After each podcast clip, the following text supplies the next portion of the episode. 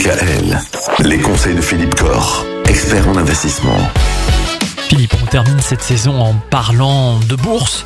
Comment est-ce qu'on fait pour investir en, en bourse, mais de manière douce et sécurisée? Eh bien, il y a une très très belle façon d'investir en bourse de façon sécurisée, c'est effectivement de le faire régulièrement. Et là, il y a une formule d'épargne qui est très intéressante, c'est d'acheter ce qu'on appelle des SICAV, des sociétés d'investissement capital variable. Donc, vous achetez une part d'un portefeuille constitué, donc très diversifié, et vous pouvez acheter ça avec très peu de moyens tous les mois. Vous pouvez décider de mettre cinquante euros, cent euros, deux cents euros par mois de côté. Investir en bourse sous forme de SICAV, on appelle aussi ça des, des fonds communs de placement. Vous ne gérez pas votre portefeuille titre vous-même, hein, vous confiez ça à aucune société de gestion, mais ça vous permet d'être vraiment investi sur des actifs euh, actions et de façon très douce, très très progressive à travers cette épargne mensuelle.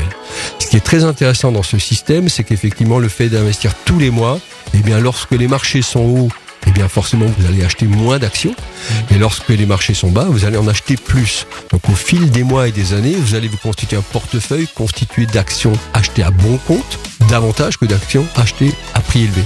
Vous avez un prix moyen pondéré qui va se constituer, qui va sécuriser votre investissement et qui va quand même vous permettre d'avoir la performance historique des marchés actions.